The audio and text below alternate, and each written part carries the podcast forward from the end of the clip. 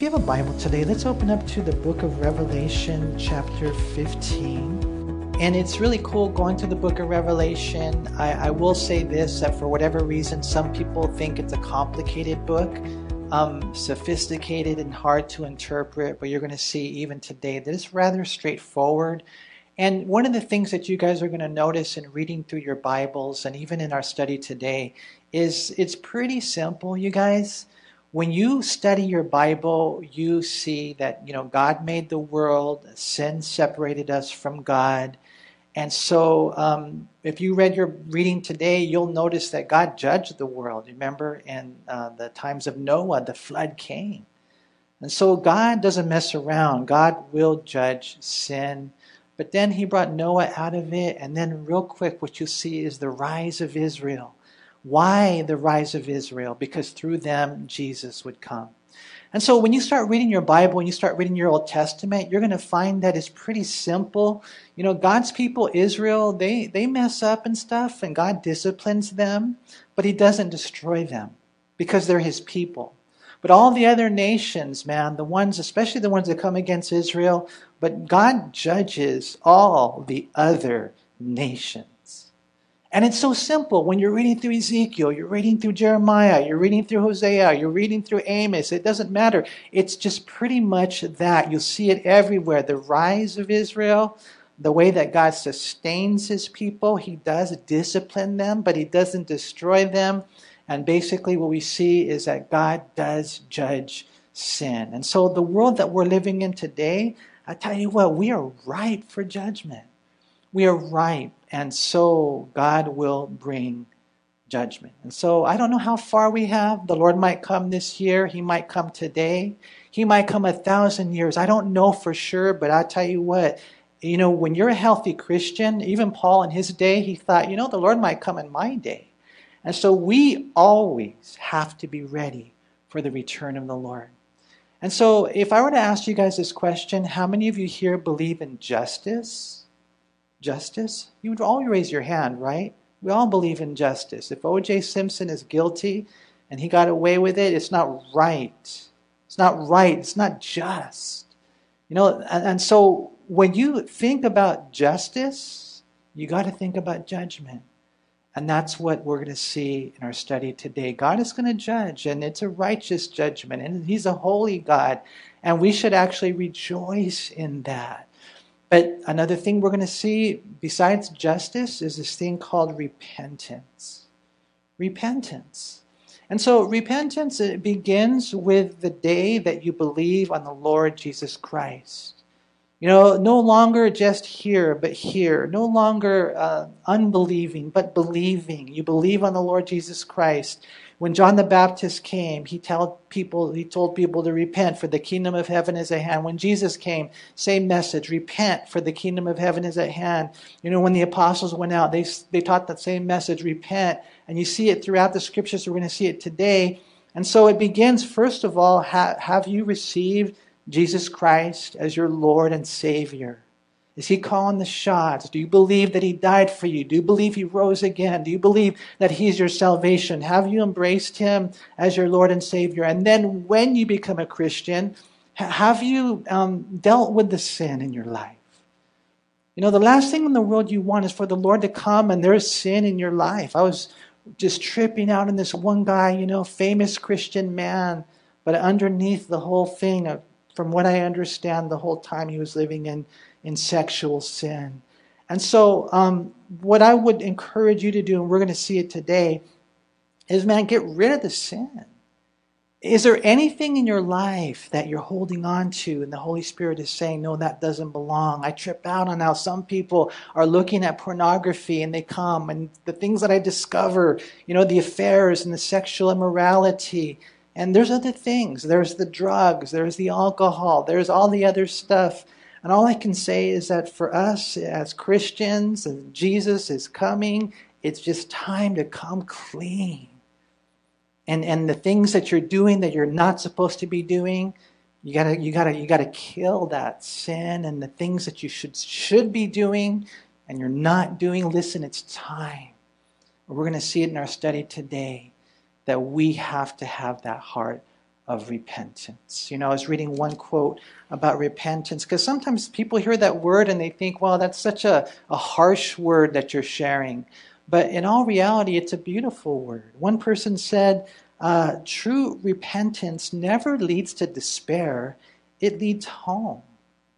And it's true. When you, when you finally you just say, you know what, enough. I'm not going to live in that anger. I'm not going to live in that hatred. I'm not going to live in that unforgiveness. I'm not going to live in that bondage where relationships are not right. I'm going to come and do everything I can to make them right. You know, you, you come to that place of repentance. You know, I like what Corrie ten Boom said. She said, Four marks of true repentance are number one, acknowledgement of wrong. Number two, a willingness to confess it. Number three, a willingness to abandon it. And then number four, a willingness to make restitution.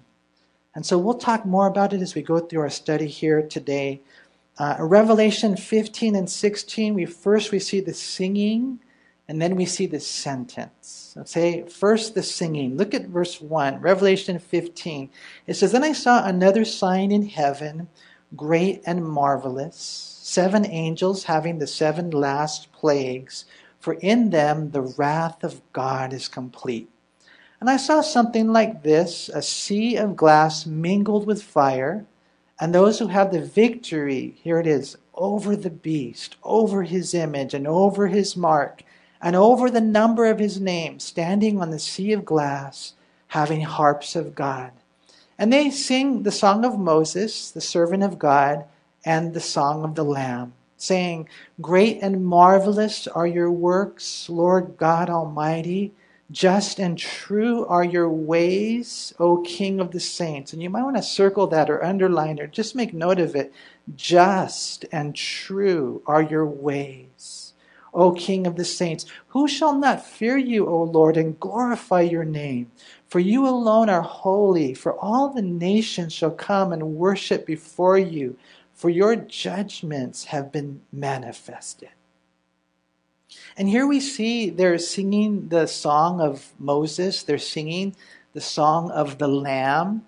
And, and why are they singing? Um, it's because it's about to be finished, man. That when you go to the book of Revelation, you have the seven seals followed by the seven trumpets, and then it ends with the seven bowls. And these bowls are going to be poured out and they're going to be done swiftly. And so there's this singing, there's this rejoicing that goes on. Notice again there in verse 1 that he saw the sign in heaven, great and marvelous, seven angels having the seven last plagues, for in them the wrath of God is complete. And so there's a singing for the fact that this is about to be completed. There's also the singing regarding the fact that here's people who are conquerors in the tribulation period. Now, if you're a Christian right now and you're right with God, then you're going to get raptured, and that can happen at any moment. So you better be ready. You better be ready. But those who are not raptured, those who are left behind, they're going to be here during the seven year tribulation. And when you're here, if that individual is here in the seven year tribulation, because you've been living in sexual sin, because you've been living in whatever that sin might be, then what ends up happening is you are going to have a war with the beast. Now, some people aren't going to make it, some will. They're going to wake up, they're going to come to that place of of genuine, heartfelt, sincere relationship with God. And what we find right here is that they have this victory over the beast. They don't take the mark. And we find that they, this the reason they're singing, they're singing here, number one, is because of the completion, and number two, because of the fact that they are able to conquer. These are those that we read of back in chapter 6, verses 9 through 11 the tribulation saints. You also read about in chapter 7, verses 9 through 17. And then you read the content of the song, and it's kind of cool. Uh, why is it described as the song of Moses and the song of the Lamb? And, and more than likely, the reason it has those two descriptions is because Moses was the instrument that was used by God to set the people free and bring them out of the land of Egypt, out of the life of bondage, right? Moses was that instrument, but he was just a picture of what Jesus would ultimately do, how he would bring us out of the world, how he would bring us out of those chains, and how he would set us free. And he would be the one ultimately to lead us to the promised land. This place of victorious Christian living, this place of heaven one day where we'll be. And we read this song right here, and we read first of all uh, regarding the works. Notice what he says Great and marvelous are your works, Lord God Almighty. And they're singing, and they have harps. And I don't know if it's maybe it's a literal harp, maybe it's a guitar, maybe it's a piano, maybe they're instruments that we've never even really seen on this side of time. But what do you think the worship is going to be like in heaven? it's going to be absolutely amazing, right? And so you've got the musical instruments, you've got them praising God because His works are great, His works are marvelous. And then, secondly, because His ways, it says right there, are just and true. And this is a big thing to come away with in the midst of what we're going to see in the book of Revelation. You know, some people, they're like, man, I don't get it. You know, why does he have to punish them? Why does that individual have to do time? Why do they have to be, you know, they're experiencing whatever it is, the death sen- sentence? Um, what, why, this thing called hell, this thing called the lake of fire. You know, and, and people, sometimes they question God's morality and we're going to see later the reason why people go in the lake of fire forever and ever is because at the end of the day, they will never change. I mean, we, we meet people here on earth and we think, man, they'll never change. And then, you know, sometimes they do change. And so we don't know, but God knows. And we're going to see it. It's just crazy. When you sin, you sin against God. And, and there are those who, you know what, they'll never change. And so, guess what? They will never stop suffering the punishment for the fact that they'll never change. And that's why you got to make sure that you get that right here, you get that right now. When Jesus Christ comes into your life, if Jesus Christ comes into your life, then you will change. C.H. Spurgeon said, A faith that doesn't change my behavior will never change my destiny. And so we have to fall to God and ask Him. Listen, when they're singing this song, they're praising Him. Great and marvelous are your works, just and true are your ways, and how God is worthy. Notice again, it says right there in verse 4 Who shall not fear you, O Lord, and glorify your name? For you alone are holy. All nations shall come and worship before you. One day every knee will bow and every tongue confess that Jesus Christ is Lord. During the millennial kingdom, all nations will worship, will serve him. He says right here, For your judgments have been manifested. And so we begin with the singing, and then we continue with the sentence. Look at verse 5. It says, After these things I looked and behold, the temple of the tabernacle of the testimony in heaven was opened. And out of the temple came the seven angels, having the seven plagues, clothed in pure bright linen, and having their chests girded with golden bands. And then one of the four living creatures gave to the seven angels seven golden bowls full of the wrath of God, who lives for ever and ever. And the temple was filled with smoke from the glory of God and from his power. And no one was able to enter the temple till the seven plagues of the seven angels were completed. And so we're about to get into the bowls, but before we get to the bowls, we need to know the background. As we've seen throughout the book of Revelation, the phrase after these things, we see it there in verse 5. It introduces a, a kind of a shift in vision, and John now sees the background to what the Lord calls the seven bowls of wrath. And John looks and he sees the temple of the tabernacle of the testimony in heaven. Now it's open. Uh, the Greek word interesting for temple here is naos, and it literally speaks of the inner shrine, the inner sanctuary. It's the holiest of holies within the temple. And so, out of that place of perfect pure purity, out of that place of God's presence, these seven angels are sent to this planet with seven plagues for the people. Now, these seven angels, they have their chests girded with gold bands, signifying the fact that they're God's representatives. And then one of the four living creatures we saw back in chapter 4 and verse 6, he gives to the seven angels seven bowls, and they're filled, think about it, with the wrath of God who lives forever and ever. They're golden bowls, reminding us that they're God's bowls, and it's important for us to keep in mind that this is not the judgment of angels, this is the judgment of the Almighty. And even Revelation chapter 6 and verse 16 calls it the wrath of the Lamb. And so, uh, why the wrath of the Lamb? And some people might even think that sounds kind of like an oxymoron, the wrath of a lamb. But what we got to know is that Jesus, when he's described as the lamb, we see him there that he was the one who died for us. And so, man, when you think of judgment, think of the fact that it doesn't have to be that way, that Jesus provided a way. You know, but if you refuse the way, then you will experience the wrath. And that's what we see here. You know, it's interesting when you look at the wrath of the Lamb, how Jesus came the first time in humility, but he will come the second time in majesty. He came the first time as a lamb, but the second time he will come as a lion. And the first time he came as a sower, but the second time he comes as a reaper. And so the angels, it's not the wrath of angels, they're just agents for the wrath of God. They depart from his presence as the temple is filled, it says right here, with the smoke of his glory, not allowing anyone in until the calamities are complete. And so, you know, when I when I look at this, I'm like, wow, Lord, this is the end, huh? This is you wrapping it up. This is you finishing it so that we can have, you know, the new beginning. Just like we ended 2020 and the day came and then boom, we're off to a new year. One day we'll be there and there'll be no more time.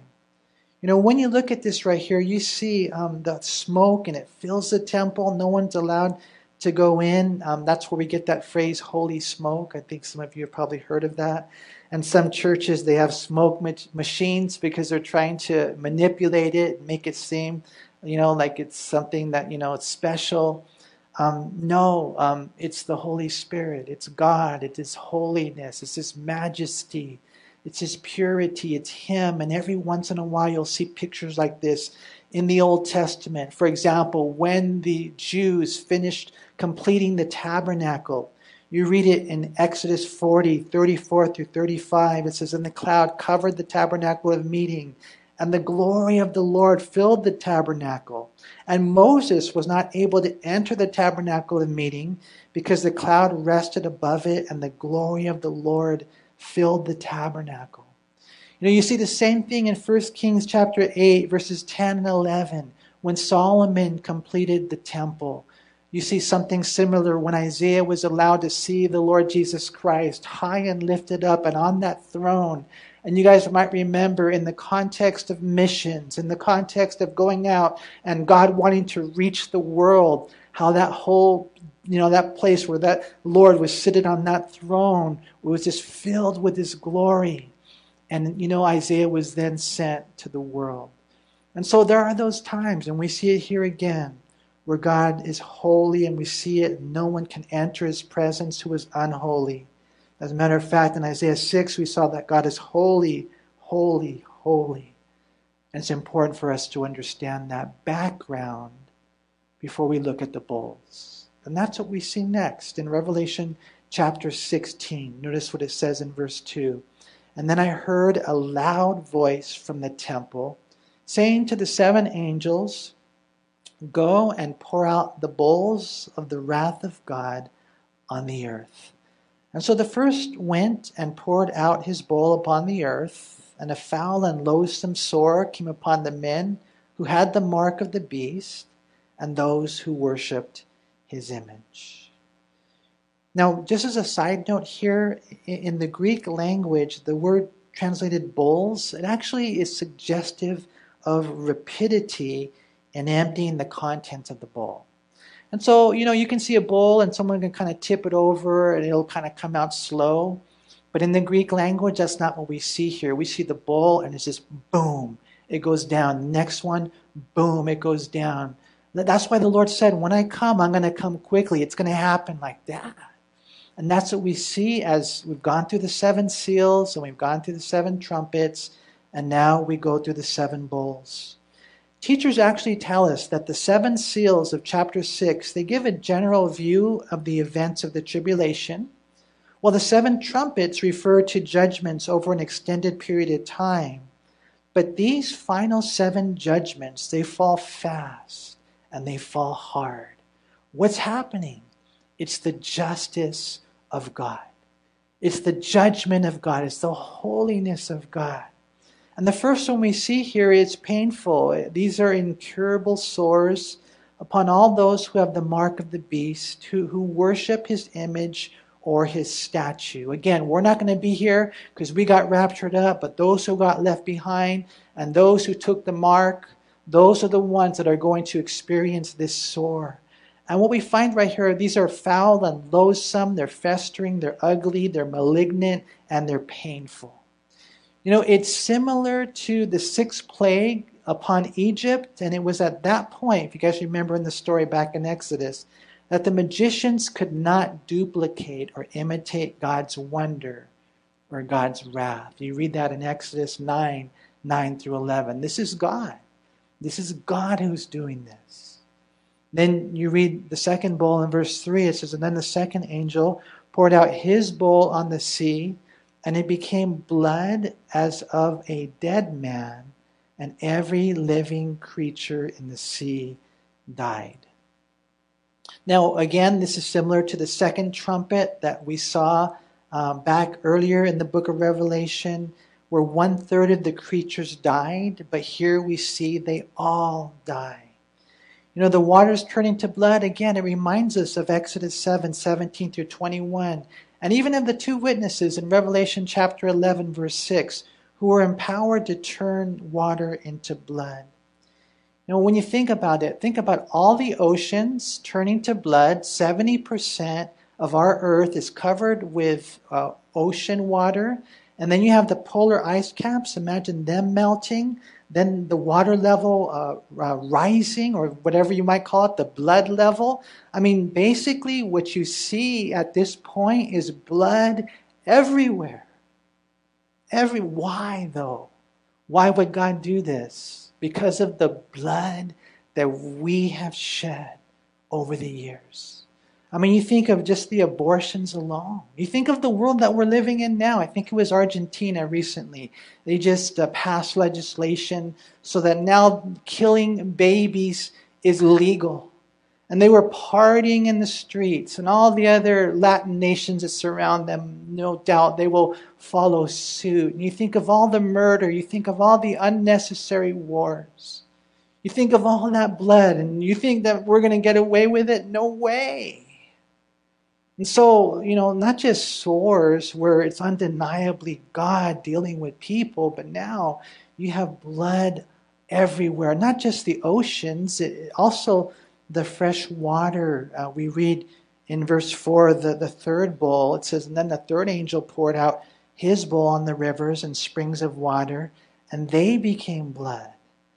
And I heard the angel of the waters saying, You are righteous, O Lord, the one who is and who was and who is to be. You see how the angels see it? Just as a quick side note, you see, they don't see like, oh, God is mean, look what God is doing. The, the ones who really know the holiness of God and the sinfulness of man, they see this is this is perfect. You are righteous, O Lord, the one who is and who was and who is to be, because you have judged these things. For they have shed the blood of saints and prophets, and you have given them blood to drink for it is their just due. And I heard another from the altar saying, Even so, Lord God Almighty, true and righteous are your judgments. Again, when you look at this, it's similar to the third trumpet in the book of Revelation, chapter 8 and verse 10. I mean, how are people going to survive without these waters? You know, some of you here, I mean, even though we're not going to be here, they're like, well, I'll, I'll get some bottled water. Listen, Sam's, we're going to be out of bottled water, man. You're not going to have enough. I mean, the Colorado River, where we get most of our uh, water from, uh, a, a river that's 1,440 miles. Imagine that. It's all, it's all blood. Imagine. You know, when you look at this again, I know that this is the righteous judgment of God. Those of you who are going through the one year Bible, and I do pray a lot of you guys, you know, you catch that vision. Uh, today we read about the judgment of Noah, huh? the judgment where Noah was spared and God judged the whole world. Listen, there's precedence to this. He's done it before, and He will do it again. You know, a lot of people, unfortunately, they don't agree with the judgment of God because uh, the fact that they themselves don't understand His holiness. But God is righteous and God is true. The world has shed the blood of babies and believers and prophets and saints, and their judgment is now due. You know, in Genesis chapter 18, verse 25, Abraham asked, Shall not the judge of all the earth do right? Abraham knew that God would do right, and he did. You might remember back in Genesis chapter 18. What did God do? God then went, sent the angels, he rescued Lot, and he rained down fire and brimstone on Sodom and Gomorrah. You know, when you read the scriptures, we know that David knew God would do right. He wrote in Psalm 19, verse 9, The judgments of the Lord are true and righteous altogether. The judgments given by the Lord are trustworthy and absolutely just. And Paul wrote of the day of wrath and the revelation of the righteous judgment of God in Romans chapter 2 and verse 5. Imagine that he called the day of wrath the day of the righteous judgment of God. Now, this is what we see happening, you guys, and we know that our planet, our people, this world is overdue. Look what we read next in verse 8. It says, And then the fourth angel poured out his bowl on the sun, and power was given to him to scorch men with fire. And men were scorched with great heat, and they blasphemed the name of God who has power over these plagues, and they did not repent and give him glory. You know, and, and it doesn't take much. Uh, for those of you who have studied these things, you might remember, you know, when you and studied the, the way that, you know, the, our planetary system is and the sun 93 million miles away, and if our Earth was just a little bit closer, how hot it would be, just a little bit farther, how, how we would melt, uh, how it would be cold, and all these things, how it would change. And this is what we see right here. All God does is just a little closer. And what we're seeing is that God is just trying to warn the world hey, you know, this is a little glimpse, a little taste of what it would be like when you're separated from me for eternity. We see right here the heat. What God does is allows them to be scorched. But notice it says that they still did not repent and give God the glory. Know, when you read Revelation uh, chapter 16, we're going to see it again in verse 11, chapter 9, verse 21. That's all God is asking. You know, one verse I want you to turn to real quick is Revelation chapter 2.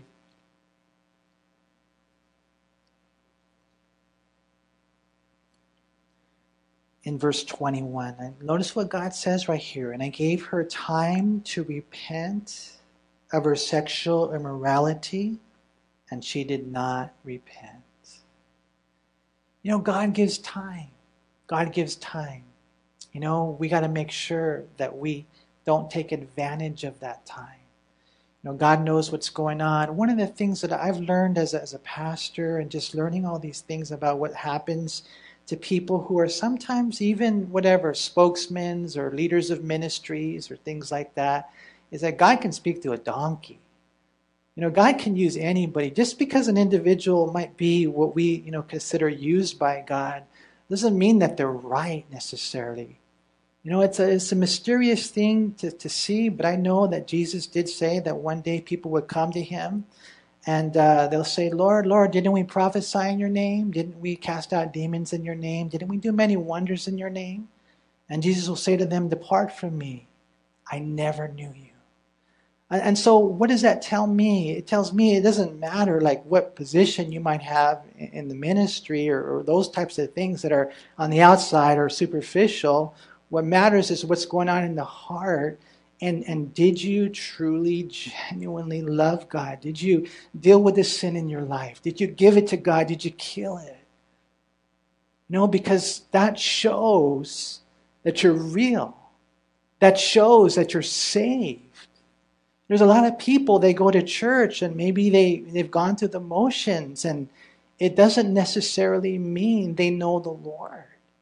There is this intimate personal relationship that we got to have with Him. And sometimes people don't have it and they're like, man, well, I tried. And for whatever reason it just doesn't work for me.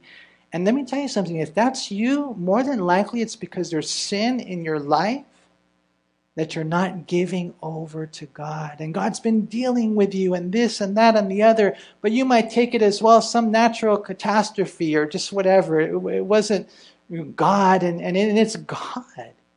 It's God dealing with us to try to get us right. But here, after all these things, imagine the sores that they're experiencing in a personal way.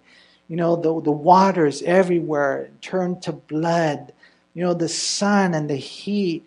It says right here, they still did not repent and give him glory.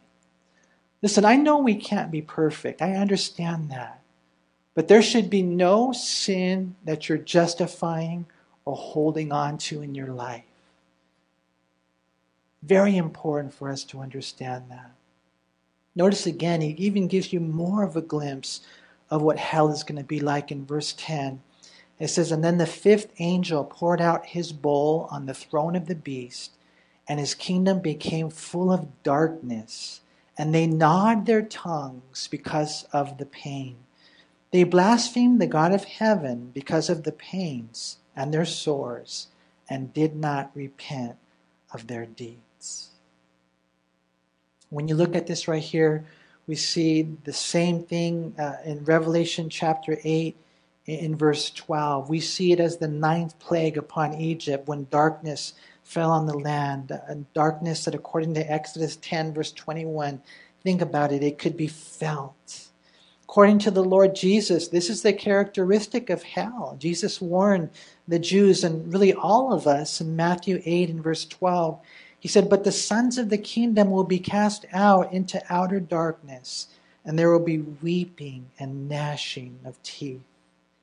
And even though they can't necessarily see it, they can feel it.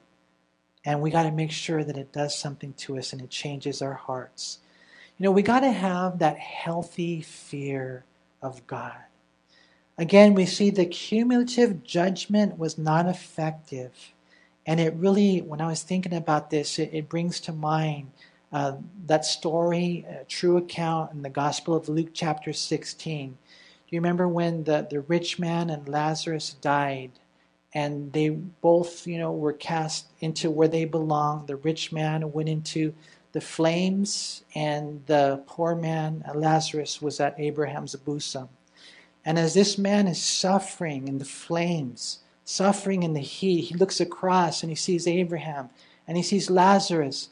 And he says, Hey, can you send Lazarus over here and maybe he can dip his finger in water and touch me on my tongue because I'm being tormented in these flames. And Abraham says, No, there's a chasm. We can't go back and forth. And so, you know, they start talking. Next you know, the rich man says, Well, can you at least do this? Can you send uh, him back and to, to talk to my brothers? Because I have brothers, five brothers, and if they see him come back and warn him about this place, then I'm sure they'll believe. And what did Abraham say? Abraham said, if they don't believe Moses, if they don't believe the word of God, neither will they believe if someone even rises from the dead. And what does that tell you? What does it communicate? It ultimately communicates the hardness of man's heart. I mean, you can tell him anything, you can show him anything, but listen, you guys, this is where you have to be open. You have to be open to the Bible. There are some people, and they listen to a pastor, they listen to studies, and they're there and they're judging it and they're thinking, oh, I really don't agree with what that guy's saying. Listen, it's not me that you're disagreeing with, it's God. I mean, heaven and hell is true, sin is true, God is holy, judgment is coming. You got to get right with God. You know, and that goes for those who are, are non Christians, and it also includes me. It includes all of us. You know, when you look at this and you, and you, you know you think about the darkness that can be felt and the weeping and gnashing of teeth and the and the justice and judgment of God, and still they didn't change. What's it going to take that they would change? You look at the sixth bowl next, and things begin to get closer to the return of Christ. In verse 12, it says, And then the sixth angel poured out his bowl on the great river Euphrates, and its water was dried up, so that the way of the kings from the east might be prepared. And I saw three unclean spirits like frogs coming out of the mouth of the dragon, out of the mouth of the beast, and out of the mouth of the false prophet. For they are spirits of demons, performing signs which go out to the kings of the earth and of the whole world to gather them to the battle of that great day of God Almighty. Behold, this is Jesus talking. I am coming as a thief. Blessed is he who watches and keeps his garments, lest he walk naked and they see his shame. And they gather them together to the place called in Hebrew Armageddon. And so the, the sixth bowl, um, the river Euphrates, it, it dries up. And what we find is that this river is mentioned also in the context of the trumpet judgments in Revelation chapter 9 and verse 14. And at the time of the sixth trumpet judgments, four angels were released, which had been bound at the river Euphrates, unleashing a war that would kill one third of the human race. And so you look at the common denominators there. Uh, that one uh, ushered in a war. This one will usher in a war. When that river is dried up, it makes the way for the kings of the east. And it doesn't necessarily mean that they're the only ones coming to this war. Because when you read the book of Zechariah, what you find is that there is this battle now going on in Israel. There is hand to hand combat. Some of those soldiers are going to be going into houses and what we find is that there's this all this going on. Why? Because Jesus is now coming, and the enemy knows it. And so what does he do? He tries to come against Christ. You know, here we see in the judgment of the sixth bowl of wrath, the judgment upon the Euphrates again as a prelude to a war, and this time the war is known as the Battle of Armageddon. I was kind of bummed because I went online on Google just to look up Armageddon, and it just came up with that movie. And there was a movie called Armageddon. It had nothing to do with the Bible, man. But this is this crazy valley, the valley of Megiddo, and all the nations of the earth are going to come and they're going to invade Israel. And They're going to think they can uh, defeat Jesus Christ, but it's at that moment that he returns. You know, what could possibly compel them to move like this? And we see that these, these demons come out, right? Uh, notice again in verse 13, I saw three unclean spirits like frogs coming out of the mouth of the dragon, out of the mouth of the beast, and out of the mouth of the false prophet. They are spirits of demons performing signs. And so, you know, I'll tell you this real quick. This is really the unholy trinity. You know how we have the Father, Son, the Holy Spirit they had the dragon, the beast, and the false prophet. So there's the three, right? And they're just lying. Uh, they've got these demons that come out and they're performing wonders. That's why you guys have to be careful. Signs and wonders don't mean truth. This is what's true. That's why we're just encouraging you to read your Bible, man. A lot of times people will listen to that on all these other things. And man, it's like, I wonder sometimes, are you really rooted in the Word? Because then you won't be fooled.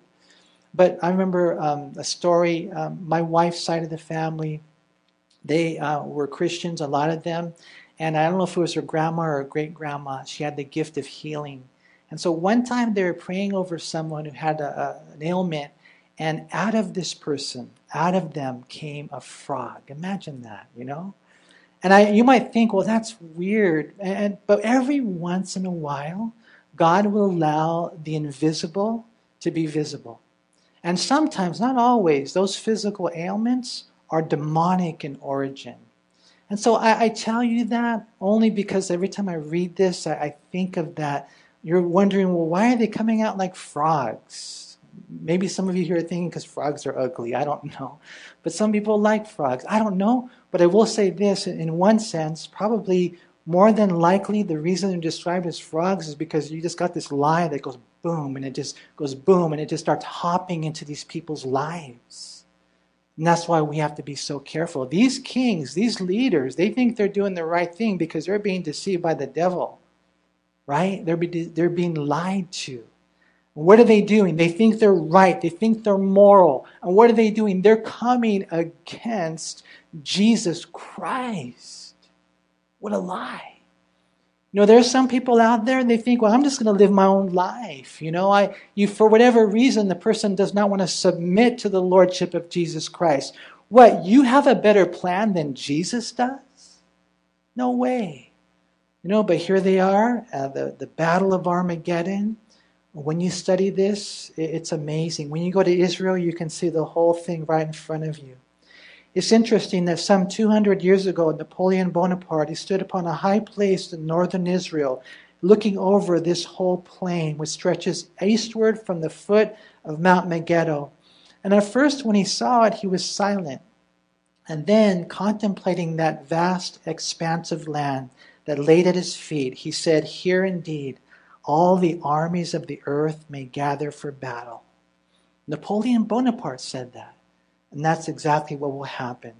When we study chapter 19, we're going to see Jesus returning to smite the nations at this battle. We saw some of it back in chapter 14 in verse 20 180 miles of blood up to a horse's bridle. And so, this is the valley of Megiddo. This is the battle of Armageddon. This is coming. This is justice. This is judgment. This is true. This is the future of our world. And so there's a lot of things that we have to do. Um, when you look at verse 15, notice again what Jesus says Behold, I am coming as a thief, so blessed is he who watches. You know, the word watch, it really just says, you know, stay awake. Stay awake. I think sometimes many Christians can't fight because they're asleep in the light. You have found your Christian cubbyhole. Your life is now comfortable. And God doesn't necessarily want your life to be comfortable. We have to be on the cutting edge as Christians. We have to be awake. We have to be vigorous. We have to be passionate. You know, I'm so grateful, not that I have arrived in any way, but I'm so grateful to the Lord. When I got saved in 1989, it didn't take long, but right away, man, He started saying, Hey, you got to serve me. You got to be involved in ministry. You have to be busy about my business. You know, right away getting involved with the young adults and serving in the ministry. Right away getting involved in men's ministry and going to conferences and serving and setting things up right away, you know, for whatever reason, starting a Bible study, you know, going to convalescent homes and preaching and even doing worship with my wife, right away, you know, going to places. And there was this one place in Pomona, and we got the opportunity to teach for years to these people who had mental breakdowns. And some of them were former lawyers or doctors or professionals, but they went through that and they you know, didn't have anyone to teach them the Bible. So we would go and we would share the word. And just over the years, it's just been so beautiful, so gracious. It's not my life.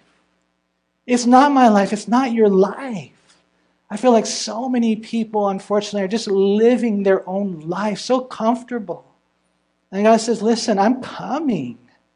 And so don't be sleeping, number one, to watch. And number two, to just make sure you wear the righteousness of Christ. Verse 15 Behold, I'm coming as a thief. Behold, blessed is he who watches and keeps his garments, lest he walk naked and they see his shame. What does it mean, keep his garments? It means that you you just wear the righteousness of Christ. You guys, when you become a Christian, you're clothed in the righteousness of Christ. And so you serve him, you abide in him. Like John chapter 15 says, you abide in the vine. You believe on the Lord Jesus Christ until the day you see him face to face. You never stop. Know, one person said Christ's return is often compared to the coming of a thief. It implies suddenness and unpreparedness as far as unbelievers are concerned. And so we read the last bowl in verse 17. It says, Then the seventh angel poured out his bowl into the air, and a loud voice came out of the temple of heaven from the throne, saying, It is done. I love that. It is done in 2021. No, I'm just joking. It's going to happen soon, though. And, and, there were noises and thunderings and lightnings, and there was a great earthquake, such a mighty and great earthquake as had not occurred since men were on the earth. Now, the great city was divided into three parts, and more than likely that's in reference to Babylon. And the cities of the nations fell, and great Babylon was remembered before God to give her the cup of the wine of the fierceness of his wrath. And then every island fled away, and the mountains were not found. And great hail from heaven fell upon men, each hailstone about the weight of a talent, which could be anywhere from 50 to a 100 pounds. Men blasphemed God because of the plague of the hailstone. That plague was exceedingly great. And so we see now the seventh bowl, and this is just prior to the return of Jesus Christ. So when we get into chapter 17 and 18, we're going to see something that's woven in already, which is the judgment of religious Babylon and the judgment of commercial Babylon. And so this is right before Jesus comes, this seventh bowl. And it's amazing when you look at this right here, how um, this great earthquake takes place and the entire topography of the earth is actually altered. And so I don't know for sure, but it says right there, no, no island is found, no other mountains are found. This earthquake, it just, it just changes everything. And I like what one person said. I think it might be true. Imagine if it was they said that basically what's going to happen is all the land masses will rejoin, um, and then all the mountains will be flattened except Jerusalem. And then Jerusalem is exalted, and it's from there that King Jesus will rule. And so I like that. I think that that makes a lot of sense. When you look at this, you see the Lord is just basically saying, hey, uh, I'm telling you guys in advance what's going to happen. Those of you who are living in the last of the last days, that generation, you're seeing it with your own eyes. And so there needs to be that urgency within us. You know, a custodian, I read a story, who would patiently uh, each week wait for a group of seminary students to finish their basketball game, would, as he waited, study his Bible. One day, as the students were leaving the gym, they noticed the man carefully reading. And one of the guys asked him, well, What book are you reading? And the custodian replied, It's the book of Revelation. And the student then said, If he understood the book, since there was so much prophecy. And the custodian said, Oh, yes, I understand it well. Jesus Christ is the winner, and I just want to make sure that I'm on his team. And that's pretty simple, huh? That that's pretty much how it works. You got to make sure that you believe on the Lord Jesus Christ, that you're serving Him, that you're following Him, that you're listening to Him, that you're emulating Him. Let me ask you a question today. Are you all in? Are you all in? You know, because remember what Jesus said you're either for me or against me. There is no middle ground. And that's why I want to encourage you guys, man. This is it. Full bore, completely committed to Jesus Christ. Because judgment is coming. And so, three things in closing. Number one, we need to be repentant. We need to be repentant. Any sin in your life, you guys know what it is, and you're holding on to it. Listen, man, you want to make sure you let it go because that sin will get in the way of you and God. Whatever it is, there should be no sin that we hold on to. We need to be repentant. Number two, we need to be ready. I mean, to, be, to really, really be ready To, Again, like I said, and I want to make sure I make it clear, I don't know for sure. The Lord, it might be another thousand years. And so, one of the things about Christians is we live in this whole thing where different dynamics.